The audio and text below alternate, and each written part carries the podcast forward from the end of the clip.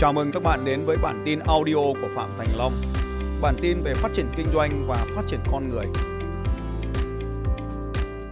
Tôi là một gymer của 30 năm trước. Ở một nơi mà nó nóng nực Nó chỉ có tạ, sắt và tất cả như vậy. Nhưng ngày nay thì nó khác. California, Elite và nhiều phòng tập cao cấp khác đang diễn ra tại Việt Nam. Nếu tôi mở một phòng tập thì tôi sẽ không bao giờ bán dưới cái giá của Cali bán hết đây là một chiến lược định vị thị trường của tôi thôi, bởi vì cái tư duy của tôi vậy. Nếu ai đó bán đắt thì tôi sẽ chọn bán đắt hơn. Và làm thế nào để bán được đắt hơn? Nếu đối thủ của tôi giải quyết được những vấn đề này, thì tôi phải giải quyết được nhiều vấn đề hơn đối thủ của tôi.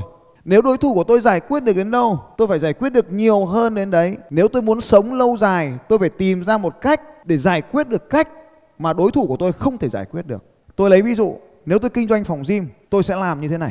Tôi đã lên phương án một phòng tập của tôi như sau. Đầu tư 300 ngàn đô la bao gồm chi phí huấn luyện 10 huấn luyện viên tại Singapore, bao gồm hai chuyên gia Singapore sang hỗ trợ tôi, bao gồm 60 chiếc xe đạp, bao gồm một diện tích một studio là 120 mét vuông. Tất cả điều này triển khai trong vòng 3 tháng thì có thể kinh doanh và tôi sẽ bắt đầu tại thành phố Hồ Chí Minh quận 1. Với 300 ngàn đô la tương đương khoảng 7 tỷ rưỡi, tôi bắt đầu sự nghiệp kinh doanh của mình. Phương án của tôi là tôi sẽ thu tiền nhiều hơn.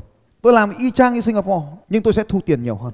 Revolution.sg Tôi sẽ tham khảo giá của anh chàng này. Giá mà tôi trả cho huấn luyện viên là 500 nghìn một giờ huấn luyện. Nếu anh ta làm việc chăm chỉ tất cả các giờ, một tháng, một huấn luyện viên của tôi có thể thu nhập tới 50 triệu hoàn toàn có khả năng. Thay vì tôi phải phục vụ 20 khách hàng cấp thấp, tôi sẽ phục vụ một khách hàng cấp cao. Đây là một cái dịch vụ rất là nhỏ gọn với khoảng 60 mét vuông cho khoảng 50 người tập cùng một lúc và cách bán vé của họ là tập theo số hit và nếu như họ bán một cái thẻ mỗi một session như vậy họ đục một lỗ cho đến khi hết số lỗ đó. Bạn có thể mua 30 slot, mua 100 slot, mua thẻ cho nhiều người tập cùng, mang một thẻ đến đục nhiều lỗ trong một buổi tập. Việc này sẽ bán nhanh hơn và kiếm tiền nhanh hơn. Nếu bạn muốn đến phòng tập, bạn có thể ngồi uống nước và chit chat với nhau, tức nói chuyện với nhau. Phòng tập với trang thiết bị hiện đại, một cái xe này khoảng 1.800 đô la. Tổng đầu tư cho tất cả studio này là 300.000 đô la. Nếu bạn làm tốt và bán được hàng tốt 9 tháng thu hồi vốn và sức bền của phòng tập thì có thể 5 năm hoặc nhiều hơn. Nơi mà tôi lựa chọn để kinh doanh ngành này nó sẽ là chân của các tòa tháp chung cư cao cấp nơi mà người ta sẵn sàng trả cho tôi tới 800 nghìn 45 phút tập. Những người đàn ông đến tập ở đây không chỉ muốn có sức khỏe, họ muốn được giao lưu với các huấn luyện viên. Họ muốn được giao lưu với các thành viên khác nên tôi sẽ bố trí khu vực giải khát giống như quán cà phê. Sau tập tôi sẽ có phần spa kết hợp để chăm sóc. Tất cả những dịch vụ này là dịch vụ đi kèm. Các bạn có thể nhìn thấy ánh sáng giống như một phòng tập vô cùng hiện đại. Âm thanh, ánh sáng nó giống như là đi ba sàn nhảy nhưng mà nhảy trên xe đạp với sự huấn luyện của huấn luyện viên họ chơi cùng với nhau đây là xu thế hiện đại ngày hôm nay và mô hình kinh doanh đã được thiết kế sẵn nhiệm vụ của tôi là chỉ nhập khẩu về và triển khai nó mà thôi bạn thấy không ạ chit chat chụp ảnh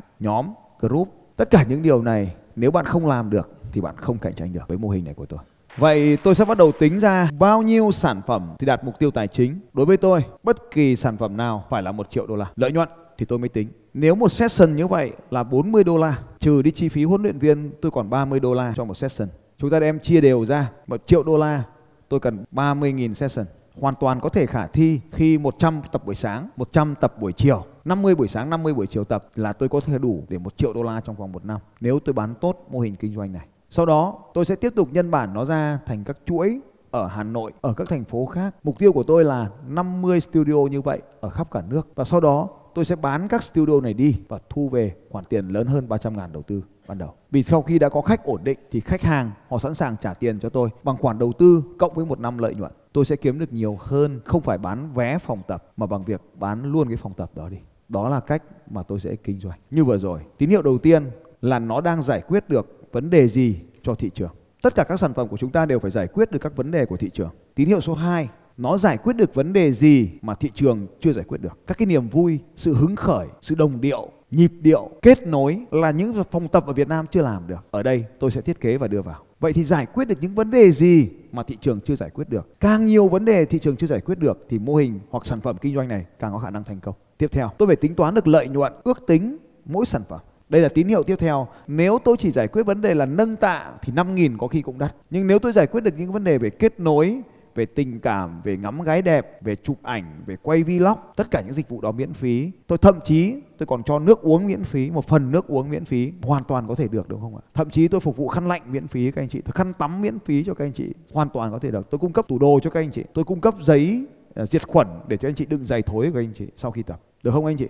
tôi cung cấp tủ lóc đồ có tiêu UV để diệt khuẩn những thứ như thế tôi sẽ tạo ra và thu tiền được nhiều hơn những thứ mà thị trường không làm tôi sẽ làm như vậy tín hiệu để có thể lựa chọn một sản phẩm là thứ nhất nó đang giải quyết vấn đề gì. Thứ hai nó đang giải quyết được những vấn đề gì mà thị trường không giải quyết được. Thứ ba nó mang lại cho tôi bao nhiêu tiền. Và thứ tư cái khả năng của tôi bao nhiêu khách hàng như thế thì đạt mục tiêu tài chính để chúng ta lên phương án là có chọn nó hay không. Bí mật nằm ở đây. Đó là chúng ta phải thường xuyên nói chuyện với thị trường để biết họ cần gì. Mặt khác, chúng ta liên tục phải đi tìm kiếm các sản phẩm mà thị trường ở nơi khác đang cung cấp. Và từ đó chúng ta nhập nó về Việt Nam. Chúng ta liên tục liên tục tìm sản phẩm hoặc tạo ra những sản phẩm mới như tôi là tôi tạo ra những trải nghiệm dịch vụ mới cho khách hàng của tôi liên tục. Thì đó là những tín hiệu bạn cần có khi làm kinh doanh. Còn nếu bạn thấy người ta làm xong bạn làm theo người ta, bạn đang thấy người ta bán mỹ phẩm, bạn bán mỹ phẩm, thấy người ta bán thực phẩm chức năng, bạn nhảy qua bán thực phẩm chức năng, thấy người ta bán sữa, bạn nhảy qua bán sữa thì cái xác suất bạn thất bại là chắc chắn 99% còn ban đầu có nhóm khách hàng tìm thấy vấn đề, xong bạn tìm sản phẩm, bạn lấp vào cái vấn đề, thì xác suất thành công của bạn là 20%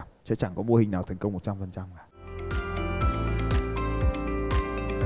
Xin chào các bạn và hẹn gặp lại các bạn vào bản tin audio tiếp theo của Phạm Thành Long vào 6 giờ sáng mai.